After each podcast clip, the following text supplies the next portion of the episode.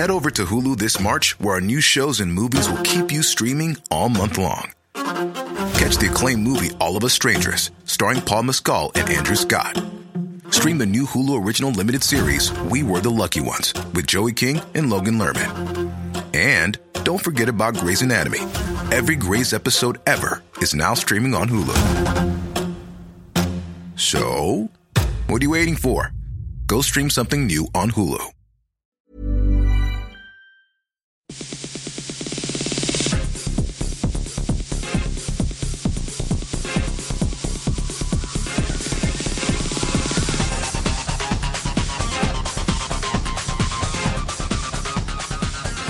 Hello and welcome to Extra Time, a web-only sports programme from Radio New Zealand Sport. I'm Alex Coogan-Reeves. In the programme this week, we look at the Wellington Phoenix's latest signing, talk Super Rugby with Aaron Smith, and hear about Cedric Jackson's miracle shot in the NBL. Then we hit the beach to look at the future of surfing New Zealand and preview the New Zealand Beach Volleyball Open. Wellington Phoenix won the race to sign young New Zealand-born winger Kwabena Appiah from A-League football rivals the Western Sydney Wanderers.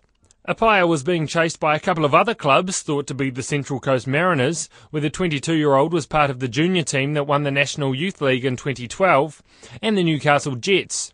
Born in New Zealand to Ghanaian parents, Appiah played in the Asian Champions League final for the Wanderers, and he's a pacey attacking player who's eligible for both the All Whites and the Socceroos after living in Australia since the age of 6. Appiah, who joined the Phoenix full-time on Monday, spoke to the media on arrival and says he likes the way the coach, Ernie Merrick, has the team playing. The playing style, especially the football, the boys are Grange Bunch boys, and they're a very tight-committed bunch. And what Ernie Merrick's doing here is a fantastic job, and it's something I want to be part of. Does it feel like a style that you will naturally fit into? Yeah, definitely. They got me playing a certain position, a bit more attacking compared to what I was doing before, a bit more free license, and I'm looking forward to it. How would you describe yourself as a player? Very attacking player. Attacking mindset. I love to showboat a little bit, and can't wait to kind of express that. The Phoenix have always been known for their good team culture. Have you found it easy to fit into, even after only being here for a week or so? Yeah, definitely. The boys made me feel welcome. Gone for coffee with a few other boys, so I've settled in quite easily here. They made it easier, so I'm grateful for that. And have you set some goals for yourself for your time here? Maybe first of all for the rest of this season? Yeah, definitely. To start pinging in the goals. I've got self-belief and great confidence, and I've got a great coach behind me who's going to back me to, score, the type of goals I want to score. So I'm just looking forward to scoring goals, getting playing time, and helping the boys, win the whole thing. Kwabena, previously stated you play for Australia. That's called up, but you're eligible for New Zealand. Is that changing, or would you consider a New Zealand call-up? Yeah, definitely. You wouldn't like to close all, options. I've turned them down, always twice back when I was 20. So it was the first year as a pro, obviously open to anything that comes up. So wouldn't like to close any doors just yet. New coach Anthony Hudson against the new regime. Has he been in contact at all? No, I haven't had any contact since. So hopefully I can show some performances and maybe might get something. Obviously in that sort of front third, do you have a preference of where you are sort of playing, or do you prefer out sort of either side or top of the preferably centre striker, so I can make runs inside to out and outside to in, but also the left, very unpredictable. Coming in, it makes it a bit harder for the right back to kind of defend when you're on your stronger side going in. So you were born in New Zealand. So how long did you live here for? I was born in Auckland, and then we moved to Australia, Sydney, when I was 6.5. Well, Michael McGlinchey only lived here for 10 months and he plays for New Zealand. Yeah, definitely. So, it doesn't matter how long you're here. I guess it's if you want to represent the country or not. The Wellington Phoenix new signing, Kwabena Appiah. The Highlanders are gearing up for a classic Southern derby when they open their Super Rugby season on Saturday. While most sides started their campaigns last weekend, the Highlanders had to wait another week and are itching to get out there against the Crusaders in Dunedin. They also had a big week off the field with the announcement the centre Malachi Fikitoa has recommitted to the Highlanders for another 3 years. Ian Telfer spoke to the halfback Aaron Smith about the start of the season. We've only been back for a short period, but from what I've seen and what I can feel, it feels really good, as pre-seasons always do. Everyone's pretty excited. yeah, all pretty positive at this stage because you haven't played any games, you know. So we've played some pre-seasons, but everyone knows that this is nothing. So I could even feel it this week that everything you're doing now is meaning something. Everything's for something, and you can see the efforts go up a bit more, and everyone's a bit more switched in, and you can just feel the energies rise. And you know, there's excitement, pure excitement about this week's game and about the season. So it's always exciting. But first home game under the stadium, it's if you can't get up for that, then can't play. You shouldn't be playing rugby down here. Sure. Quite a few people new to this side, though. How's that feeling? Yeah, well, it doesn't feel too much like there's some new. There's a lot of new front rows, but the bulk of our starting team is this. Take away the front row, then you know the two props. Everything looks pretty close to last year. You know, there's a new winger and the two props. But you know, I like what new people bring. They bring a lot of excitement. You know, they bring that kind of nervous edge of trying to impress you and trying to show people and earn respect. And you know, that gets me up as well. And I want to help them best I can. And I just want to do my job really well, and that's all I'll be saying to them as well. Don't go out there and try be a world beater. Just go out there, play your game, do your role, and you know the rest will take care of itself. Bit of a boost, Malachi re-signing. Yeah, it was good news for me, and it's good news to hear that. And you know, it's good that you know we've created an environment down here that people want to be a part of. And you know, Mulla's exactly got sort of stuck in the bug I got. I got it pretty early, and I really enjoy the environment and how even the coaching staff to the people to the stadium. So he's obviously seen and felt what a lot of us have felt, and you don't see many people come down and want to go, you know. So when people leave, they're always very sad about leaving the Highlanders, and you know, it's cool that we've created an environment that Muller wants to be a part of, and you know, big future there for him, and yeah, looking forward to some good years. Yeah. What about Liam Sopoaga? Quite a lot of media pressure already on him, isn't there? What are you expecting? Oh, is there? I don't know, mate, but Lima. Expectations, you know?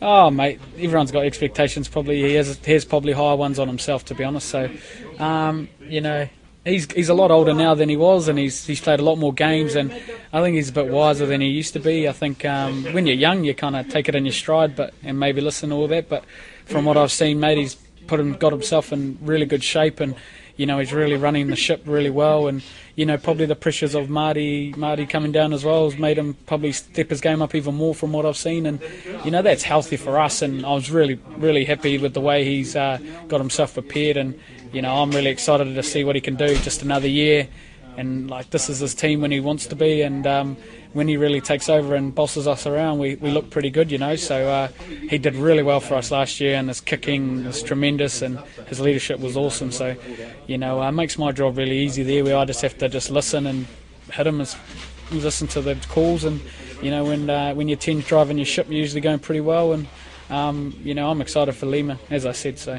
can't wait for Saturday. As an All Black, though, and this is kind of his house partner, you know, is there things you can do or have done for him? No, I mean, like I said, like I just want him to. He's the boss in the end. There's a man and a woman in a relationship, and he's definitely has to be the man. I'm a leader in a sense of, you know, what my role is with the forwards, but that is strictly my role. He runs the game plan, and you know, I'm there to just facilitate him as best as I can with the best delivery I can give, and then just do my role really well and get those forwards up. That's really for me, and I'm just trying to go forward ball for when he wants the ball, and he'll get it for our backs, and you know, that's simple as rugby. Forwards do all the hard work and the backs score the tries, so that's pretty much our game plan, and that's how it should be. And as I said, I don't feel like I have to rub his back or do anything really special anymore. We've both grown up together, played a lot of footy, so anything like that we sort of nut out early, and yeah, I'm there to give him a little twack if he's playing up or something, but you know, we've got a really good relationship where he does the same for me too, so we have pretty high standards of each other, and we push each other pretty hard, but you know, that's really healthy, and I really enjoy his flair and his passion he plays the game with, so he gets me up as well. Gotcha. Now looking forward then, that first week you had the bye, did you see the other teams? What did you make of them? Yeah, mate, I watched the most footy I've watched in the weekend for years, so it was so hard watching, but you know, another week to prepare is a chance for us, and you know, just probably raised the excitement levels just another bit, so it was really good, and you know, from what I saw, you know, a few teams were a bit rusty, but I don't expect it to be any different on Saturday. I'd say same thing for us. There'd be the odd drop ball that wouldn't normally happen, and about the 60th minute a lot of boys are cramping up and stuff, and I expect the same, especially on the stadium. It'll be a lot more fast and vicious than the boys of our training ground, you know. So, but you know, the best thing about these games is the crowd and that, and they give you an extra 5 to 10%, and they'll be yelling for us, which is always good. What about the Southern Derby then? Looking forward to the Crusaders? Yeah, mate. Always looking forward to playing these guys, and it's the best team to play, especially early on. You know, it's like that big brother, little brother thing, and I love playing these guys. You sort of always brings out the best in us, and you know, it's always going to be a tough game, and you know, you got some world-class players in there, and there's no better feeling than matching yourself against the best. And you know, they were 20 seconds away last year from being the champs, so. You know, they'll be a different team to they were last Saturday, so we'll be last Friday, so we'll be very wary of them. But, you know, in the end, we've got to be able to go out there and not worry about them. We've just got to be able to go out there, fire some shots, and, you know, stick to our plan. And if we do that, we'll give ourselves the best chance. That's Aaron Smith speaking to Ian Telfer. The Breakers point guard Cedric Jackson has become the talk of the basketball world this week after hitting an incredible half-court buzzer beater to beat the Perth Wildcats in double overtime. Jackson earned Player of the Week honours for his effort after recording a triple-double in their first game of the weekend. The shot was eerily similar to a game winner Jackson made in his days playing for Cleveland State in the NCAA tournament. He spoke to reporters about the shot. It was unbelievable, man, and you know, I was just so exhausted, man. It was just unreal, and the guys were just celebrating for me, and it actually hit me, you know, the following morning, you know, that shot went in. So, you know, it was a great shot, and glad we can get away with a tough win. You know, Perth fought hard, man, and, you know, just luckily we made that shot. How freakish was it that it was so similar to that one you made for Cleveland State? Very similar, man, very similar. You know, I was a little bit closer the other night, and, man, you know, my college coaches reached out to me, so I talked to them about that, and, yeah, it was just pretty amazing. You said you didn't think it was going to go in when it first left your hands. Yeah, I just threw the ball and, you know, I drifted to the side, so I didn't really see the angle of it. So I'm just like, then it went in, and I'm just like, you know, so yeah, it was pretty amazing that I made that though. So you obviously prefer the tough shots because you had a slightly easier shot to win the game at the end of regulation, didn't you? Man, I was kicking myself, man, because that's the shot I really wanted, you know, to prevent going into overtimes because it's always tough winning on their floor. So, you know, that's one of the ones I was, you know, really upset about. But, you know, we had faith in ourselves that we can, you know, just grind it out and just try to get another tough win. We played great team defense, you know, even though they made great shots. You know, we were satisfied with what we did, and, you know, Corey, you know, he just let us go the whole way. How big for your personal confidence, a game like that, not just the game winner, but also, you know, 22 points and good stats, and also for the team's confidence to go to Perth and complete the sweep? Team's confidence is great. My confidence was, you know, about somewhere where it is, doesn't get too high, too low. Just wanted to focus in on, you know, controlling the things we can control, you know, defensive end, and, you know, just be aggressive and, you know, find guys, get guys going, and just feed off of their energy and, you know, just try to limit their scoring opportunities. Did you enjoy the reaction of the Perth crowd in particular? Stunned silence at first, and then when it was confirmed, a bit of booing and rapidly falling for the exits? I didn't really pay too much attention to that, man. It was just all about us, man, and, you know, just that hard-fought win.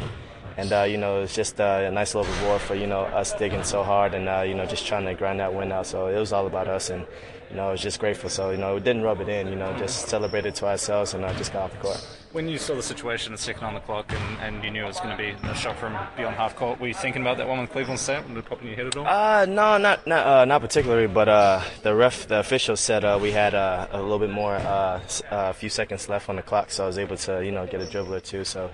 Yeah, and after I made that shot, I immediately thought about it. So I'm like, oh, man, I can't wait to talk to my college coaches about it. Yeah.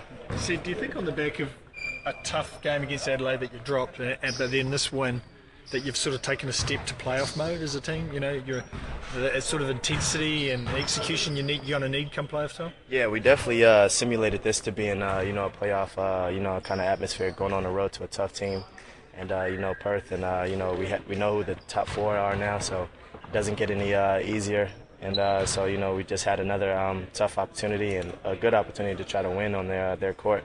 So we just wanted to, you know, just take one game at a time, forget about the old stuff and think about what we can do better. It was brutal watching that film too, man, so we had a lot of mistakes in that game, but we, you know, cleaned those up and we were able to slow them down. You feel like you got a group that if you get a bit of momentum and a bit of a roll going, that you can go and win another championship with this group? Yeah, we have a great group. Our confidence is up, and we have confidence in each other. You know, anybody can step up on any given night, and we know we all need each other. So if we continue to play great team defense like that, you know, things should be okay for us. And the Breakers play the league-leading Cairns Taipans in their final regular season game on Sunday. Surfing New Zealand this week announced a 3-year strategic plan to guide and boost the sport in this country. It says it will increase emphasis on initiatives such as the Learn to Surf program delivered to young people across New Zealand. The project also includes initiatives to bring International Surfing Association and World Surf League events to New Zealand. Late last year, Mahia's Ricardo Christie won entry to the prestigious World Surfing Tour. He's the first New Zealand male since Maz Quinn in 2001 to qualify for the ASP World Tour, which has been renamed the World Surfing League. Ella Williams won the Junior Women's World title last year, while Paige Hareb still competes near the top level. However, there isn't an endless production line of top surfers in New Zealand as there is in Australia. Joe Porter spoke to SNZ's Ben Kennings to discuss the future of the sport in New Zealand, and whether or not this country is capable of producing a world champion. I think it is, yes. We certainly don't have a wealth of really good talent coming out of New Zealand. We have a lot of guys that are on the brink. Billy Stearman, who's competing over in Australia at the moment, and he always travelled with Ricardo Christie, who made the World Tour this year. You've got the likes of Paige Hareb, Ella Williams, all coming out of New Zealand and starting to be very successful. We have a lot of waves, a lot of coastline, and a lot of uncrowded waves when you compare it to, say, the east coast of Australia or California. So the opportunities are there. You just got to put your mind to it, surf and train as hard as you can. Obviously, in the last few years, the women's surfers, I guess, have taken the spotlight with Paige and Ella, as you mentioned, being a junior world champion. Now we've got Ricardo back on the full men's tour. That must be a massive boon for New Zealand surfing, and I guess trying to encourage younger surfers, male in particular, to chase those dreams. Yeah, it is. And yeah, it's huge, firstly, for Ricardo himself. He's chased his own dream, and it's so awesome to see him get on there. It provides a massive aspirational value for the young kids to see that it is possible to come out of New Zealand and little old Mahia, surf all the time and then get onto the world tour. So it's good for them. And for surfing as well, like we've seen a massive lift in the coverage of surfing, and he gives it a lot of profile. Come the 28th of February, I think it's the first day of the Quicksilver Pro when he starts his campaign for the year. I'm sure it'll be scattered everywhere, and it's a real positive for the sport. What are his prospects realistically for this season? I'm pretty sure that he has a goal to make the top 10. I think if he did that, he'd be doing exceptionally well. There are a lot of waves that suit his style of surfing on the World Tour, so he'll look to take advantage of those. The first event's one. The South African League at Jeffreys Bay is another. But, you know, if you go back 15 years to Maz Quinn, he got onto the tour and was ushered off after 1 year. So I think one of those stepping stones for Ricardo will be to re-qualify for next year and make sure that it's not a 12-month stint. How would you consider the general state of surfing in New Zealand at the moment? Is it a sport that's growing in popularity? Are you seeing junior levels of numbers of surfers increase, or is it something that perhaps needs a bit of reinvigoration?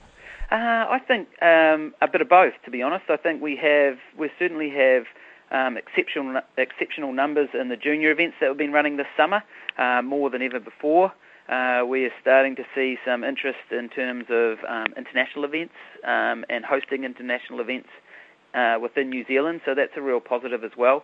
And I spend a lot of time at the beach. I'm seeing a lot of young kids giving surfing a go and getting their parents to take them out surfing. So I think there's sort of a start of a bit of a groundswell of surfers, and I think that can also be put down to a lot of the Learn to Surf programs that we run throughout Auckland and Northland, and in association with a lot of regional sports trusts around the country.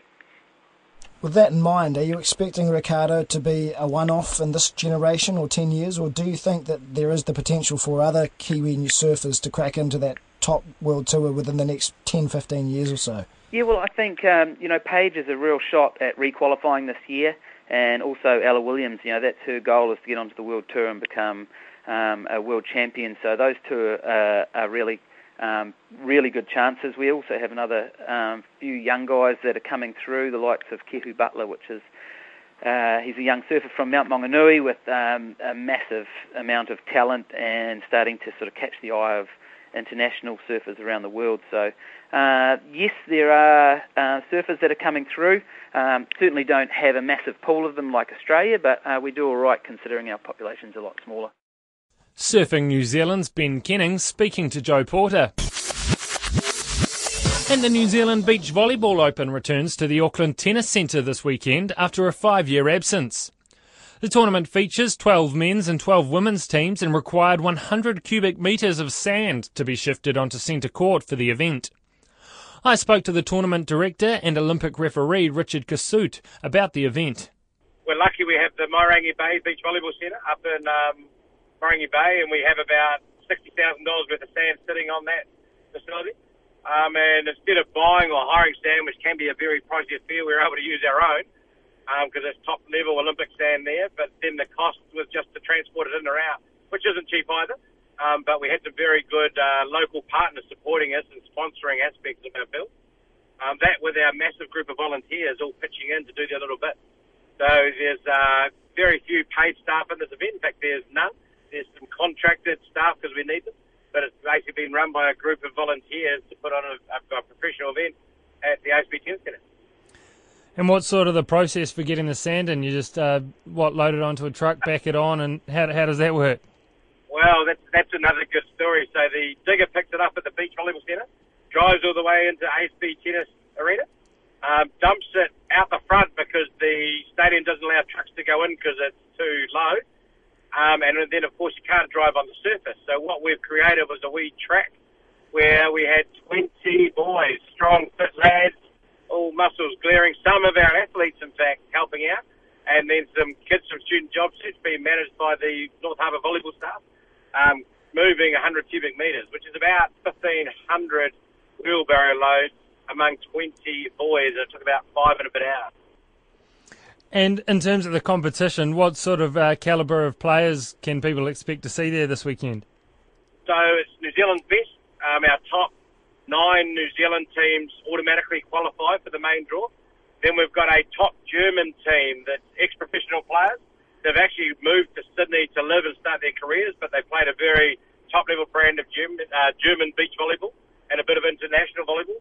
As you know, the Olympic champions are from Germany, and they've got a plethora of super strong beach volleyball players. And then we've got the Vanuatu girls who are the defending New Zealand Open champions. One of them's actually injured, so she's got a new young partner, of which went to the Youth Olympics.